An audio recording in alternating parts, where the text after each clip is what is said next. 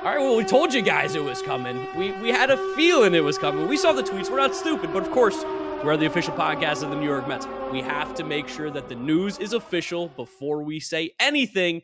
You guys have hung around with us for long enough. You know that's kind of how it goes. But in case there was new people, we wanted to make sure that we know Brett Baty has been called up. I hope Vito was putting the sirens here. Brett Baty season, whatever emojis and sounds. I don't know if there's going to be a video version of this, but there will be an audio version. Brett Baty has been called up. Finally, finally. I mean, I'm sitting on like 25 Brett Baty cards right here.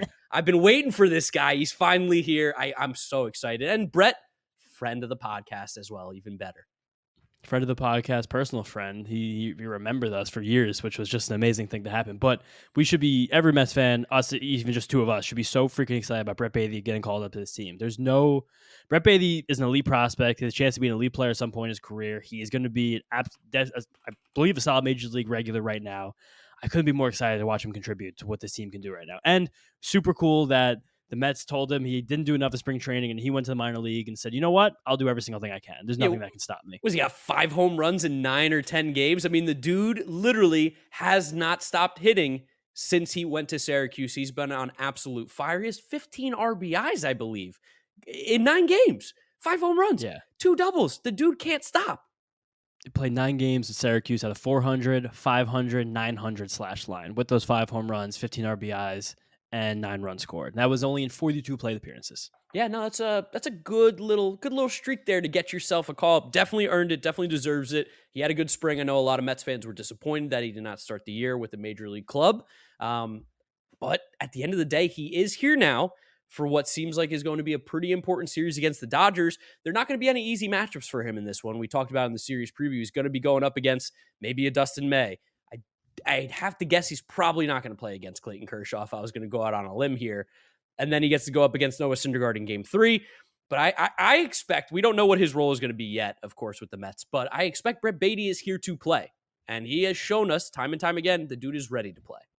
Yes, and something big that Brett Baty did in the minor leagues this year, something that we called a lot of attention to earlier. It wasn't the pull thing. We've been talking about him pulling a lot, and that was still kind of the same, but he's been getting so much opposite field power that I really just I think he's just going to hit a lot of maybe doubles in the gap, but he was lifting the ball more, even though it's just nine games down in the minor leagues.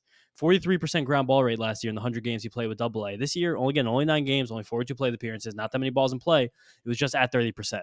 Which if that's 30% in the minors, that only goes up to 40% in the majors, then he'll be able to get to enough in-game power, I think, to make him pretty good right off the bat. Yeah, I was I was seeing some tweets that were put out by different Mets people, maybe Jacob Resnick or whatnot, but as of April 14th, Brett Baty had the highest average exit velo in all of AAA, which included Fernando Tatis Jr., who I think has eight home runs in 10 games in the AAA.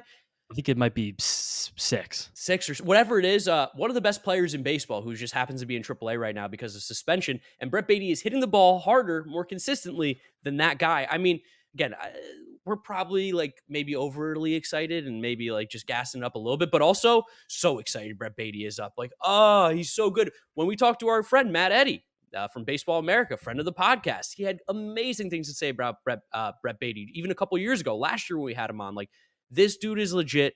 We we got a glimpse of it last year. He's obviously a very very good hitter. We saw in spring training. Just it's it's time. It's Brett Baty season. I'm pumped. I got even more exit velocity numbers just I came in this morning. So that includes so oh, this morning. That came in on Sunday. So that includes Saturday night's game for Brett Baty. His average exit velocity at AAA was 100. Yeah.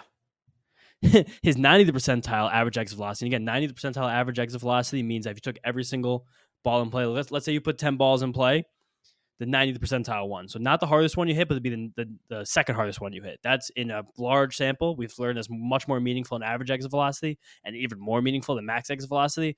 For him, that 90th percentile in AAA is 107. Even that's that's that's very hard hit. And he hit the ball hard 73% of the balls he put in play. That was over 95 miles an hour makes it a hard hit ball. So 73%, basically three quarters of the time, his bat hit the ball in AAA, it was hit hard. Brett the Met, He's baby. Good. Brett the Met, he's here. He's ready to play. Again, we're not sure what his playing time is going to look like. We're not Buck Showalter. We don't call the shots over here, but got to assume that Brett Baty's getting the call up, he's probably going to get some playing time, which is really exciting. The Mets have a lot of great young players, and it's great that we're starting to see Francisco Alvarez getting the game, Brett Baty getting the game. We have a couple guys in the minors waiting as well that maybe could get a shot at some point this year. It's a really, really good time to be a Met fan. And I feel like if, if there is a video version of this, you'll see I, I can't stop smiling. I'm just so excited that Brett Baty's here. And I'm sure you Met fans at home share that same sentiment with us. Uh, that was probably the biggest outcry that anybody's had is why is Brett Beatty down? He's here. You're probably pretty excited now. Definitely. And everyone's been talking a lot about the fact that the Mets need to lengthen this lineup, lengthen this lineup, and get more power. This is both of those things very likely happening in one shot. Brett Baty is a guy who takes a lot of pitches. He's had very, very good walk rates all through the minor leagues, and he just hits the ball really, really hard, really consistently. Yep. He's going to slot in there, probably still in the lower third just to start, probably just, you know, help him build his confidence up. And but there, there's a chance that Brett Baty, if all things click here, he's someone who he's someone who could change the complexion of his entire team. I just love his swing. I love his swing. Like the fact that he takes it to left center field like that with power so easily. And I know, like we've talked about, like probably got to pull the ball a little bit more than he does right now. But that's something that's going to come with age and just experience. And it could be just like a little tweak that could happen where he just all of a sudden starts pulling the ball. And that's when you really start to get like, whoa, scary power. Here it comes. But he's just a professional hitter at such a young age.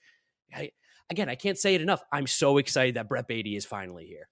Definitely. That is shades of Vaughn and Torkelson, two guys like Baty, were prospects, came through the minor leagues with elite numbers because you're able when you're in the minor leagues to let that ball travel a little more and you're such a good hitter that you can you can get you can hit it the other way if that's your power alley, still be able to get them out of the park. It's not gonna happen as much in the majors because the breaking balls are better and the fastballs are harder, but those two to their uh, to their credit, play for two of the stupidest organizations in all of baseball. and we luckily this is one of the smartest. So we actually think that if he, this adjustment does happen, he gets that pull power immediately. It, this could just this could be a freak of nature. Not 100. percent Baty's been playing all third base, right? In AAA, has he has he been getting any outfield time? I know he did last year, right? Yeah, I'll double check right now. I have the tab open, but okay. I don't believe so. Yeah, because I mean, like the great thing with Brett Baty is he's a, he's a very solid athlete. We know, like, there's definitely improvements that need to be made defensively at third base it's, it's very hard to come up and just be an amazing fielder. I think Nolan Arenado, even in his rookie year, struggled a little bit defensively at third base, figured it out, got a little bit more comfortable. But Brady Baty's a great athlete. We've seen him in person a bunch, and we saw like the, the little glimpse of him at the major league level last year. Dude, dude can handle whatever we throw at him. I'm sure. No, again, it's just, just everyone again. So still a prospect. So give him, give him, give him a breather. Yes.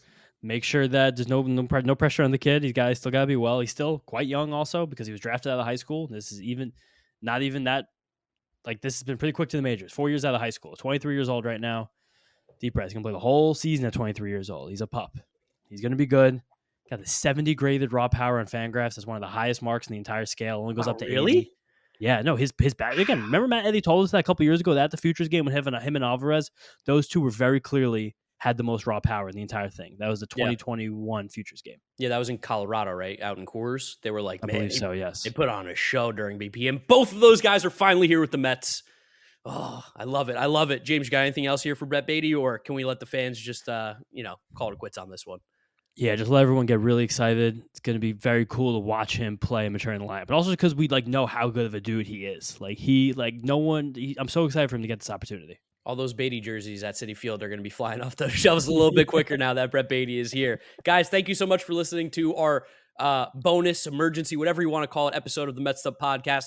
If you are new here, if this is the first episode you listen to, we do drop episodes after every single series. So when the series ends on Wednesday against the Dodgers, we record our episode, comes out as soon as possible for you guys. And we do that after every single one. We are the official podcast of the New York Mets. So make sure you subscribe to us, follow us on all our social media at Mets Up. Twitter, Instagram, TikTok. I'm sure we'll have a Brett Baty TikTok going up at some point about something cool that he's doing. And uh, yeah, that's pretty much it, guys. Thank you for listening. Thank you for watching, and we'll catch you on the next episode. Peace. Peace out, guys. Let's go, Mets.